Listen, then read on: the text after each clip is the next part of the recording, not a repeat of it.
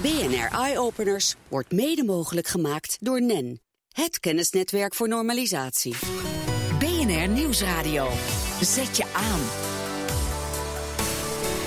BNR Eye-Openers. Van reflecterend asfalt tot mobiele dijken. Grind dat CO2 opneemt en bouwen met bagger. Zometeen maken we onze steden duurzamer, veiliger en klaar voor de toekomst. Meindert Schut. Ja, we hoorden het onlangs nog. Het aantal dodelijke slachtoffers op de Nederlandse wegen is voor het eerst sinds jaren weer gestegen. Hoe krijgen we onze wegen nou nog een stukje veiliger? Nou, in Groningen denken ze daar het antwoord op te hebben gevonden. Daar wordt getest met asfalt dat de zichtbaarheid bevordert en tegelijk de geluidsoverlast vermindert. Piet Zijlstra is met Poli-Civiel een van de betrokkenen bij dit project. Welkom. Dankjewel. Piet, reflecterend asfalt. Laten we beginnen met de vraag, hoe maak je zoiets? Ja, hoe maak je zoiets? Nou, in een normale asfaltconstructie heb je gewoon steenslag nodig met bitumen. Wat wij doen is... Ja, dus met eigenlijk grind met dat zwarte spul wat het bij elkaar houdt. Ja, daar komt het op neer. Ja, klopt helemaal. Alleen wat wij doen is met een, in dit geval, witte gecalcineerde vuursteen. Okay. Daar een extra dimensie aan geven en daardoor heb je dus die hoge reflectie. Want ja, het ligt hier voor me. Hè. Luisteraars, ja, als ze op de website kijken, dan kunnen ze meekijken via de webcam. Maar dit lijkt eigenlijk op een bak grind die ik voor mijn neus heb liggen. Ja, wat je hier ziet, Meindert, is gewoon een oppervlaktebehandeling. Als je normaal een licht onderhoud toepast op een asfaltweg, dan doe je dat met een bitumineuze ondergrond, ja, waarbij je afstrooit met, in dit geval dus deze gecalcineerde vuursteen. Ja. Als je een asfaltconstructie hebt, dan heb je inderdaad, wat ik net zei, een mengsel van grind en bitumen. Dat is dus zwart. En hier heb je het gewoon direct aan het oppervlak. Ja, maar je zei voor de uitzending tegen mij, er zijn eigenlijk 3 varianten hierop. Hè? Dus je strooit het later erop. Daardoor krijg je een beetje dat grindgevoel nu. Dat het ruwe, dat kun je ook nog afslijpen. Dan wordt het weer glad. Ja. Maar dan blijft het inderdaad zo wit. Maar je kunt het ook door het asfalt mengen en dan neerleggen. Dan wordt het wat donkerder. Klopt. En door bandencontact, dus verkeersintensiteit, heb je dan inderdaad dat het ook de bitumenhuid eraf slijt. En dan heb je het ook in zicht. Dan heb je het ook in zicht. Ja, nadeel daarbij kan ik me voorstellen. Iedereen die op de snelweg rijdt, die ziet wel, ja, er ontstaat toch spoorvorming. Die auto's rijden allemaal op hetzelfde plekje. Ja. Dat alleen dat gedeelte schuurt. Over het algemeen is wat je dan ziet op een snelweg, bijvoorbeeld als je dat voorbeeld noemt, dan zie je die sporen vooral van vrachtverkeer. Okay. Wat er wel gebeurt is dat het normale autoverkeer, zeg maar, wel voldoende verspoort. Okay, dat je toch wel die reflectie duidelijk in zicht krijgt. Maar goed, de vraag is, er zijn 3 vormen dus. En het is heel erg interessant, misschien moeten we daar nog even nader op gaan straks, de vorm van reflectie. Ja. Maar er zijn dus 3 vormen. Welke van de 3 is het beste? Weten jullie dat al? Als je direct kijkt naar de lichtreflectie en de opbrengst ten opzichte van het besparen op openbare verlichting, dan is die nagestrooide natuurlijk direct het meest in beeld. Voor de lange termijn heb je inderdaad ook de tweede variant die inderdaad geschuurd is. Ja. Oké. Aan de telefoon is op dit moment overigens Fleur Gever van de provincie Groningen, opdrachtgever van het project. Mevrouw Gever, waarom was het nodig om die huidige wegen te verbeteren? Was de zichtbaarheid in Groningen zo slecht? Nou, kijk, waar wij natuurlijk mee te maken hebben in Groningen is dat we relatief veel wegen hebben in het buitengebied. En gelukkig is het bij ons inderdaad nog vrij donker in het buitengebied. Maar wat wij vooral zagen is dat wij door middel van dit soort innovaties een aantal dingen voor elkaar kregen. Doordat we dat gebruik maken van het reflecterend asfalt, heb je niet alleen maar veel minder openbare straatverlichting nodig. Dat bespaart echt tot 30%. Maar bovenal kon je daardoor veel beter de grenzen tussen wat de weg is en wat de berm is zichtbaar maken. Dus waardoor ook automobilisten in het buitengebied vanuit hun koplampen gewoon veel beter zicht hebben over hoe precies die weg loopt en waar die weg heen gaat. En dat verhoogt natuurlijk de verkeersveiligheid. Ja, en er is nu natuurlijk een proef in Groningen. Hè? Wat hoopt u voor resultaat te zien daar? Ja, nou, wij hebben in gewoon normaal regulier asfalt in de afgelopen jaren al geëxperimenteerd met deze vorm van reflecterend asfalt. Dat is ook succesvol gebleken in de zin dat wij hebben gezien dat het inderdaad enorme besparing oplevert voor zowel de verlichting, maar ook voor beheer en onderhoud, omdat de weg wat lichter is, waardoor in de zomer de temperatuur ook minder sterk oploopt en waardoor er ook minder spoorvorming plaatsvindt. Okay. Maar we krijgen steeds meer verzoeken van inwoners om geluidsreducerend asfalt, dus stil asfalt, toe te passen. En dat was eigenlijk totaal niet bekend over wat nou stil asfalt zou doen in combinatie met dat reflecterend asfalt. En daar zijn wij dus nu een proef mee gestart. Ja, en Piet, jij bent natuurlijk betrokken bij die proef. Nou zijn reflecterende wegen niet helemaal nieuw. Hè? Die worden al gebruikt, bijvoorbeeld in het buitenland. Hoe zijn de resultaten daar? Die zijn daar eigenlijk heel goed. Even als voorbeeld een stad als Hamburg. Daar wordt al 60 jaar reflecterend asfalt toegepast. Puur vanwege inderdaad minder onderhoud, spoorvorming, maar ook besparing op openbare verlichting. Maar toch hè, ik moet er heel erg aan wennen. Want ik heb hier een bak wit grind voor mijn neus. Zo kan ik het beste omschrijven. Het zit wel vast. Maar mevrouw Gever die zei het net ook al, hè, de weg is lichter. Nou, met als voordeel dat het dus minder heet wordt in de zomer, met dit soort dagen als het zo warm is. Maar het is wel wit. Ja. Het is echt wit vergeleken met een normale asfaltweg. Ja, klopt. Het is ook inderdaad de bedoeling dat je hoog contrast krijgt tussen weg en berm. Ja. Als je, even als voorbeeld, normaal heb je grijze trottoirbanden langs een donker asfalt. Uh-huh. Als het regent, dan wordt die grijze trottoirband nat. En dan heb je hem net zo donker dan het asfalt. Okay. Dus met andere woorden, het contrast is gewoon weg. Door deze toepassing heb je dus wel hoog contrast tussen berm en weg. En dat is heel belangrijk. Ja, maar over contrast gesproken, normaal hebben wij op dat prachtige zwarte asfalt witte beleiding. Ja. Valt die beleiding niet weg op dit witte asfalt? Nee, wij hebben daar ook onderzoek naar gedaan. Even als voorbeeld weer de A35 bij Hengelo. Ja. Daar ligt ook eenzelfde soort type asfalt. Dat is dan niet geluidsreducerend, maar wel met hetzelfde effect. En daar hebben we normale witte markering toegepast. En daar zie je inderdaad voldoende contrast. Okay. Andersom, even omdenken. Je kan ook prima een zwarte beleiding maken op deze manier van asfalt draaien. Oh ja. Ja, maar dan moeten we echt heel erg wennen. Nog meer wennen. Is dat ook beter, zwarte beleiding? Nou ja, je hebt inderdaad dus hoog contrast. Ja, dat is zeker. Dat is duidelijk.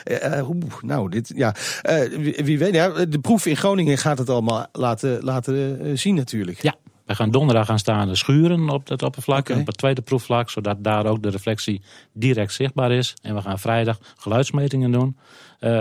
En dan gaan we zien wat die aan geluidsreductie doet. Maar even over die geluidsmetingen, hè, want dat is interessant. Het is niet alleen maar beter zichtbaar, maar dus ook vermindert het geluid. Want het geluid wordt natuurlijk veroorzaakt met name door de rubberwielen op het asfalt. Ja. Hoe komt het dat dit stiller is dan normaal asfalt? Dit asfalt heeft een hoge holle ruimte. Dus met andere woorden, je absorbeert eigenlijk het geluid van het bandencontact. Nou, doet mij dat gelijk denken aan een soort asfalt die ooit ook met heel veel bombarie is geïntroduceerd in Nederland. Namelijk het Zoab. Hè? Ja. Ook met veel poreuzer, waardoor het veel geluid opnam. Maar dat had één heel groot nadeel, of eigenlijk misschien wel twee. Eentje was, het sleet wat sneller. En het tweede, heel belangrijk, als het ging ijselen, dan werd het ook echt spekglad. Ja. Hoe zit dat hiermee? Nou, Zoab heeft, en de naam zegt wel, zeer open asfaltbeton. Ja. En dus het net wat wij hebben is inderdaad, dit is een steenmastiek asfalt. Dus dat heeft ook een heel andere holle ruimtepercentage. Waardoor je dus inderdaad die invloeden niet negatief hebt. Oké, maar hoeveel invloed heeft dat dan op het geluid?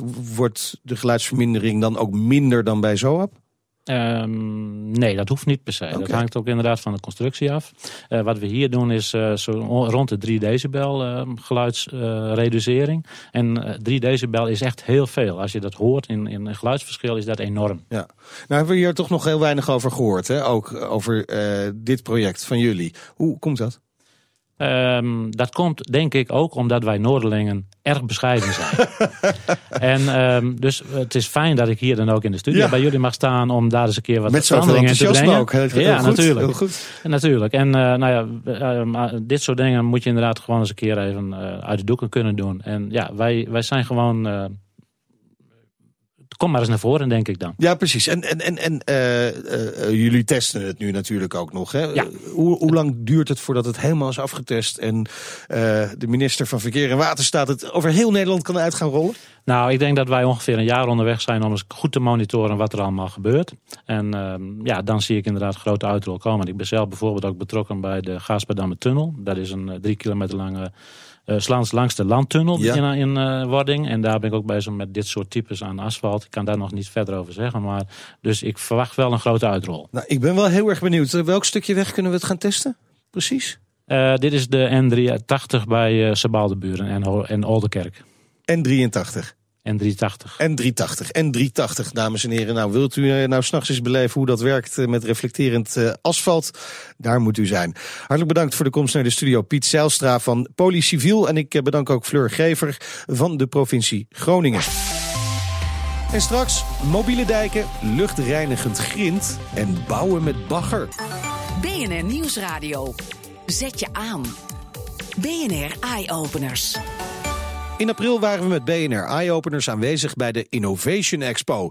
En daar spraken we onder andere over de oplossing bij overstromingen.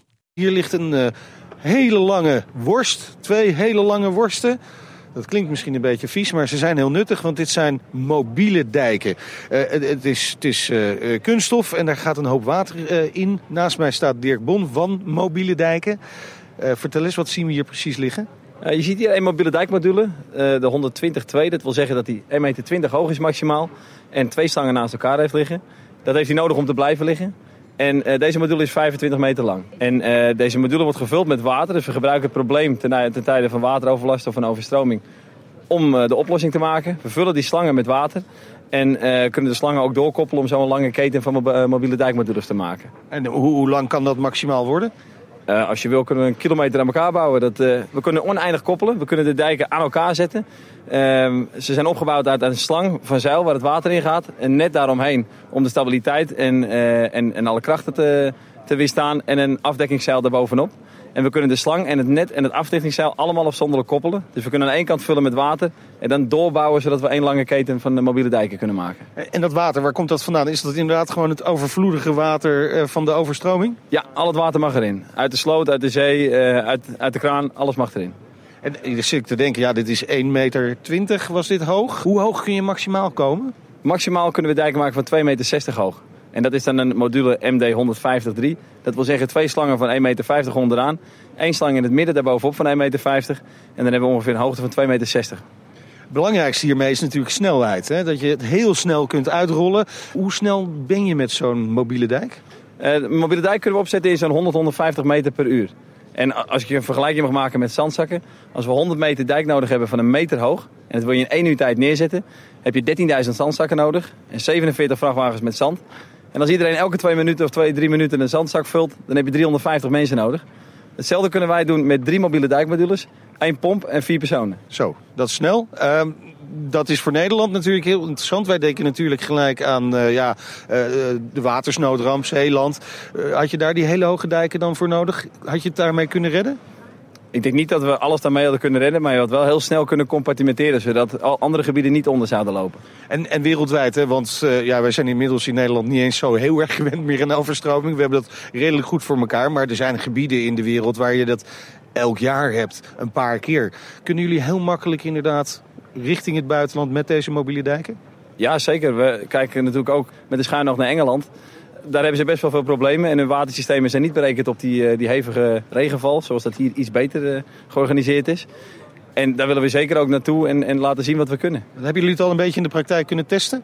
We hebben in Nederland 2 testen kunnen doen en we zijn volop in gesprek met waterschappen en bijvoorbeeld grote bedrijven om te laten zien wat het kan en uit te leggen hoe het werkt.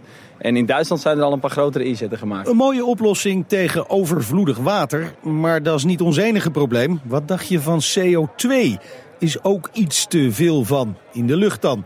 Maar ook daar zijn slimme oplossingen voor te bedenken. Ik ben Bas Sejan van Greensand en wij ruimen CO2 op met het mineraal olifijn. En als we dat door Nederland verspreiden, dan kunnen we van heel Nederland een CO2-opruimer maken. Maar hoe werkt het precies? CO2 is een zuur en dat reageert met gesteentes. En eigenlijk alle gesteentes ter wereld die binden CO2. Alleen olifijn doet dat echt vele malen beter, effectiever dan de rest. En dit vind je dus gewoon al in de natuur? Ja, het is echt een natuurlijk mineraal. Het is 1/3 van het aardoppervlak. En eigenlijk, de natuur gebruikt dit al miljoenen jaren om de balans van de CO2 in de lucht goed te houden. En in wat voor vorm kunnen we dat dan gaan toepassen, zodat dat nog beter wordt? Nou ja, wat je ziet is dat olifijn in principe vrij kwam bij vulkanen. En nou ja, die stoten heel veel CO2 uit. En dat over vele honderden, duizenden jaren dat die berg olifijn die vrijkwam, dat heel langzaam weer afbrak. In combinatie met bomen uiteraard. Maar als je dat product, of het mineraal, die berg nou kleiner gaat maken, dus eigenlijk zoals we het al jaren doen voor alles wat wij hier gebruiken. Er ligt hier een grindpad of we hebben hier bestrating waar je zand tussen de stenen strooit. Als je nou olifijn daarvoor gaat gebruiken, ga je dus het oppervlakte wat daadwerkelijk kan reageren met de CO2, ga je vergroten. Waardoor je dus van je wandelpad of van je parkeerplaats een CO2-opruimer maakt. En het winnen van dit gesteente, kost dat dan niet heel veel energie? Dat kost energie. Dat stoot ook CO2 uit. Dat hoort er gewoon bij. Alleen uit de onderzoeken die daarbij gedaan zijn, cijfers die daar allemaal bij horen, blijkt dat wij een rendement hebben van 92% tot 96%. Dus eigenlijk alleen die 4% tot 8%. Hebben wij nodig om onze eigen CO2-uitstoot voor winning en transport op te ruimen. Dus. Wat is nog de uitdaging? Waarom ligt het niet nu al overal? De naamsbekendheid begint langzaam te komen. Dus echt de marketing, dat is wel, mensen kennen het nog niet. En het feit dat eigenlijk iedereen denkt van het gaat niet zo snel. Het is natuurlijke verwering. We versnellen het wel doordat we het materiaal kleiner maken. Alleen het gaat niet heel snel. En mensen zeggen allemaal volgende week woensdag om 12 uur moet die CO2 allemaal uit de lucht. Dan moeten we weer op 280 parts per miljoen zitten. En dan moet het weer helemaal voor elkaar zijn. Maar die mensen vergeten dat we er 150 jaar over hebben gedaan om al die rotzooi de lucht in te blazen. Plus dat we nog steeds heel veel uitstoten. We moeten met z'n allen wat doen. Dat zeggen we in Parijs, dat zeggen de overheden met al hun doelstellingen. We moeten wat doen. We moeten niet alleen reduceren, maar we moeten ook onze eigen rotzooi opruimen. BNR Nieuwsradio. BNR Eye-Openers. Het is iets waar varkens in rollen en je schoenen vies van worden, maar dat je er ook heel goed mee kunt bouwen, dat weten maar weinig mensen. Wie er wel alles vanaf weten, dat zijn de ingenieurs Eldert Besseling en Hugo Eckelenkamp van Netix BV. Welkom in de studio, heren. Bagger wordt nu eigenlijk vooral toch een beetje als afval gezien, hè, bij allerlei zaken. Hoe zonde is dat? Ja, dat is eigenlijk best wel heel zonde, omdat daarmee een kans niet wordt benut doordat primaire grondstoffen nu worden toegepast en die veel geld kosten en ook vaak veel energie. Ja, nu hebben jullie een manier bedacht om bagger als bouwproduct te gebruiken. Waarom is dit product eigenlijk niet eerder bedacht als inderdaad een bouwsteen? Nou, het nadeel van bagger is dat het heel erg nat is. Dus het heeft veel vocht. Ja, jullie hebben ook een potje meegebracht. Hè? Het ziet een beetje uit als een hele vieze smoothie. Klopt. Ja, het is eigenlijk dik water. Ja. En, het nadeel daarvan is als je er een constructie of een bouwwerk mee wil maken, dat je het eerst moet ontwateren en vervolgens moet je het eigenlijk stabiliseren. En dan kun je er eigenlijk een structuur mee maken waarmee je kunt bouwen. Want als het ontwatert, dan is het nog steeds niet sterk genoeg om echt mee te bouwen. Klopt. Ja, dan valt het eigenlijk nog uit elkaar. En je kunt het op verschillende manieren stabiliseren. Wij zeggen wel eens mechanisch, fysisch en chemisch. Ja. En als je een combinatie van die drie neemt, dan kun je het eigenlijk tot een perfect bouwstuk bouwelement maken. En dat hebben jullie gedaan? Want ik heb hier even, klinkt aardig stevige, sloop bijna het meubel hier in de studio. Maar het is gewoon een soort baksteenachtig geval. Dat klopt, ja. Dit is een geperst element gemaakt van bagger in combinatie met het aanpersen. Afhankelijk van de grondsoort kiezen we ervoor om bijvoorbeeld ook een binder toe te passen. Om het extra sterk te maken en het extra lange leven te geven. Dus het verschilt per bagger wat je eraan toevoegt? Klopt, ja. Wij hebben de afgelopen jaren hebben wij als ingenieursbureau een ingewikkeld rekenmodel gemaakt. Waarmee wij per baggersoort kunnen bepalen wat de beste manier is om het te stabiliseren. Zodat we exact weten welke sterkte we straks hebben als we er een bouwwerk mee maken. Ja, nou zijn wij wel een baggerland bij uitstek. Hè? Er zijn ook de wereldwijd grote baggeraars die komen uit Nederland. Dus we hebben er veel verstand van. Is dit dan ook echt een bouwproduct echt voor de Nederlandse markt heel geschikt? Ja, voor zowel de Nederlandse als internationale markt. Okay. In Nederland zien wij het bijvoorbeeld als alternatief voor houten beschoeien. Je hebt van allerlei constructies langs watergangen. Ja. Worden van hout gemaakt, veelal. En hebben een beperkte levensduur. Soms wel tot 20 jaar. En wij kunnen een veel langere levensduur. Want hoe lang gaat dit dan mee? Wij verwachten dat het nu, de constructies staan er nog niet zo lang. Nee. Maar we verwachten dat het zeker 40 jaar meegaat. Maar waar is die verwachting op gebaseerd dan? Je kunt bijvoorbeeld kijken naar wat de erosiesnelheid is van zo'n steen als je hem onder water legt, wat er gebeurt bij bevriezing. En ik zie als ik er nu op klop, dan komt er al wat stof vanaf. Hè? Dat klopt, ja. Nou, deze steen bijvoorbeeld is ervoor ontworpen dat hij dus iets mag eroderen en werken. Omdat we maken hem voldoende breed. Maar je kan er ook voor kiezen om hem extra sterk te maken. En dan gebeurt dat helemaal niet. Maar dan moet je een andere toevoeging eraan toevoegen. Ja. Of met wat grotere krachtpersen. Ja. En Eldert, moet je nou die bagger eerst naar een fabriek brengen waar je het in grote containers doet en daar die toevoeging bijvoegt? Jullie hebben een duurzaamheidsprijs gewonnen. En dan denk ik altijd, ja, als je het op locatie kunt doen, dan is het extra duurzaam. Ja, dat is helemaal waar. Als je het op locatie doet, dan bespaar je natuurlijk op transportkosten en dergelijke. En dat is dan ook meestal de insteek van bouwen met bagger. Bij het bouwen met bagger focussen op waardecreatie. Dus aan het eind van de keten kijken van, goh, kunnen we iets maken wat veel waard is? En dan hebben we veel geld in de keten om het op te werken. En we zien, als we dat op locatie doen, dat je dan een enorme voorsprong hebt ten opzichte van andere bouwmaterialen. Maar hoe groot is de productie op zo'n locatie dan? Nou, de productie is nu nog afhankelijk van de toepassing die we hebben bedacht. En we hebben ons de afgelopen 1,5 jaar gefocust op het alternatief voor een houten beschoeiing. Ja, en dan zie je dat we gewoon een concurrerende productie kunnen maken ten opzichte van een houten beschoeiing. Oké, dus inderdaad qua duurzaamheid, gaat langer mee sowieso, maar ook qua prijs? Ook qua prijs. We verwachten dat het 25% tot 50% goedkoper is dan de aanschaf van primaire materiaal zoals hout. Ja, en het voordeel is, je hoeft er geen bos voor te kappen natuurlijk. Klopt, we hebben wel eens uitgerekend. Gewoon uit de sloot. Ja, we hebben wel eens uitgerekend dat we inschatten dat je een oppervlakte van de gemeente Delft of zo nodig hebt om per jaar aan hout, aan bos wat je moet kappen om aan de vraag te kunnen voldoen op dit moment. Hugo, we hadden het net over die beschoeiing van rivieren, van sloten en dergelijke. Maar goed, zoals u al zei, het is een soort baksteen. Je kunt hier natuurlijk veel meer van bouwen, kan ik me zo voorstellen. Waar denken jullie allemaal aan? Nou klopt, we zijn in eerste instantie hebben gekeken naar inderdaad alternatieve beschoeiingen. Maar we merkten tijdens het lanceren van het product dat het ook voor bouwkundige zaken heel geschikt blijkt te zijn. En we zijn nu zelfs bezig om het op te schalen naar grotere elementen. En we denken zelfs om straks bijvoorbeeld grote dammen, tijdelijke waterkeringen, facings voor bijvoorbeeld viaducten. Nou, je kan het zo gek niet bedenken. Alles waar je een stevig element voor nodig hebt, daar kun je er eigenlijk mee maken. En in de civiele techniek is dat gigantisch. Ja, maar ik hoor ook wel de term tijdelijk terugkomen af en toe. Ja. We hoeven niet te verwachten dat hier huizen van gebouwd gaan worden die echt lang blijven staan?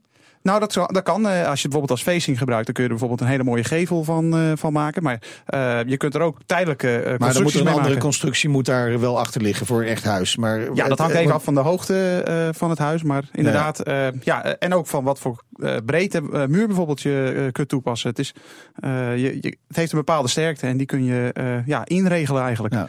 En tijdelijke constructies, dan denk ik toch even aan de huisvesting van bijvoorbeeld vluchtelingen op dit moment vanuit Syrië. Zou je hier inderdaad opvanghuizen mee kunnen bouwen? Perfect, ja. Okay. Lokaal ook. Je ziet bijvoorbeeld in Afrika, daar wordt er zal eigenlijk ook met aarde en met grond, dat is dan een stuk droger, maar worden ook huizen gemaakt en die blijven daar ook eigenlijk gewoon lang staan. Ja, dus en met tijdelijke waterkeringen bedoelen we dan juist ook weer, dat is bijvoorbeeld ook tijdelijk, waterkeringen, dat je tijdelijk bij een overstroming heel snel een muur kunt maken die dus water keert. Okay. En daardoor eigenlijk ook heel snel waterveiligheid creëert. Ja. Dus je hoeft niet hele betonnen elementen, grote elementen te maken, maar je kan lokaal je muurtjes bouwen. Heel veel succes hiermee. Dank voor de komst naar de studio, Eldert Besseling en Hugo Eckelenkamp. En dat was hem voor vandaag. Op bnr.nl/eyeopeners vind je nog veel meer innovaties met impact. En op Twitter vind je ons de hele zomer via @bnr-eyeopeners. Heb je nou zelf iets leuks gezien of bedacht? Stuur dan een mail naar eyeopeners@bnr.nl. Je hoort ons in de toekomst. Tot volgende week. BNR Eyeopeners wordt mede mogelijk gemaakt door NEN. Het kennisnetwerk voor normalisatie.